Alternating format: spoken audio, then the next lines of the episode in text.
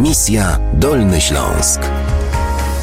Dzisiaj rozmawiamy z Anną Poznańską, która przyjechała na Dolny Śląsk, chociaż pierwszym miastem, które odwiedziła w Polsce był Zamość. Przyjechała z Berlina.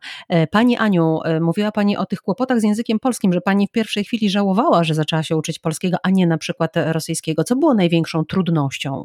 No to gramatyka oczywiście, bo gramatyka. Um, ucząc się języka polskiego, to jest, ja to porównam zawsze, jeśli ktoś chce mówić po łacinie.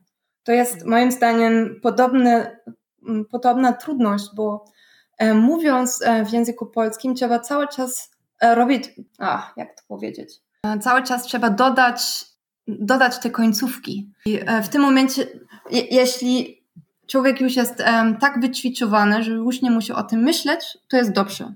Ale przedtem to cały czas trzeba strasznie myśleć i strasznie liczyć w głowie, żeby dodać te wszystkie końcówki. I dlatego to jest tak trudno w ogóle zacząć mówić.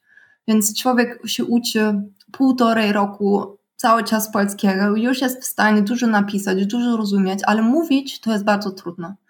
Dużo Niemców albo dużo obcokrajowców na tym etapie już się poda. I jeśli człowiek nie pojedzie do Polski, nie ma opcji tutaj być i jest zmuszony do mówienia, to wtedy jest bardzo trudno się uczyć. Oczywiście to zależy, jaki jest pierwszy język, który człowiek e, mhm. mówi.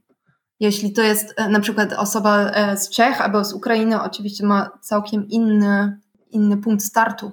Ale pierwszy raz spotkałam się z takim określeniem, że nasz język wymaga e, liczenia, bo zwykle e, obcokrajowcy mówią, że, że nie lubią tych takich syczących e, spółgłosek. Pani nie miała z tym kłopotu? Nie, nie, to, to żaden problem. Mhm. Wróćmy na chwilę do Pani przyjazdu do Polski. Mówi się, że Wrocław i Berlin to są bliźniacze miasta. Czy Pani to dostrzega?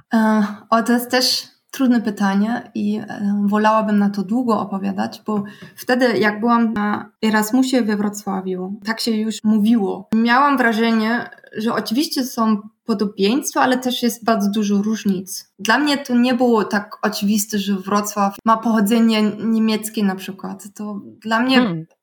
każdy tak mówił, ale ja patrzyłam na to miasto i myślałam, kurczę, też mógłby być polskim miastem. Dlaczego akurat musi to być niemiecki.